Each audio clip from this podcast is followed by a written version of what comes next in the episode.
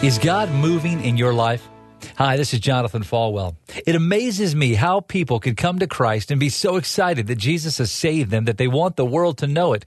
But over time, it becomes less and less exciting. It becomes less and less amazing. We don't have that passion that we once did until you recognize that the same Jesus who did all those miracles in the scripture is the same Jesus who is within you, you will not see God do the impossible in your life. The miraculous can't happen. Friends, we have to know who God is. He's a mighty, powerful, a miracle working God. This creator of all loves us and is interested in every aspect of our lives. He wants us to succeed, to be happy, and to be content. So don't put him in some preconceived box of who you think he is because I promise you, He is way more. Our God is an awesome God.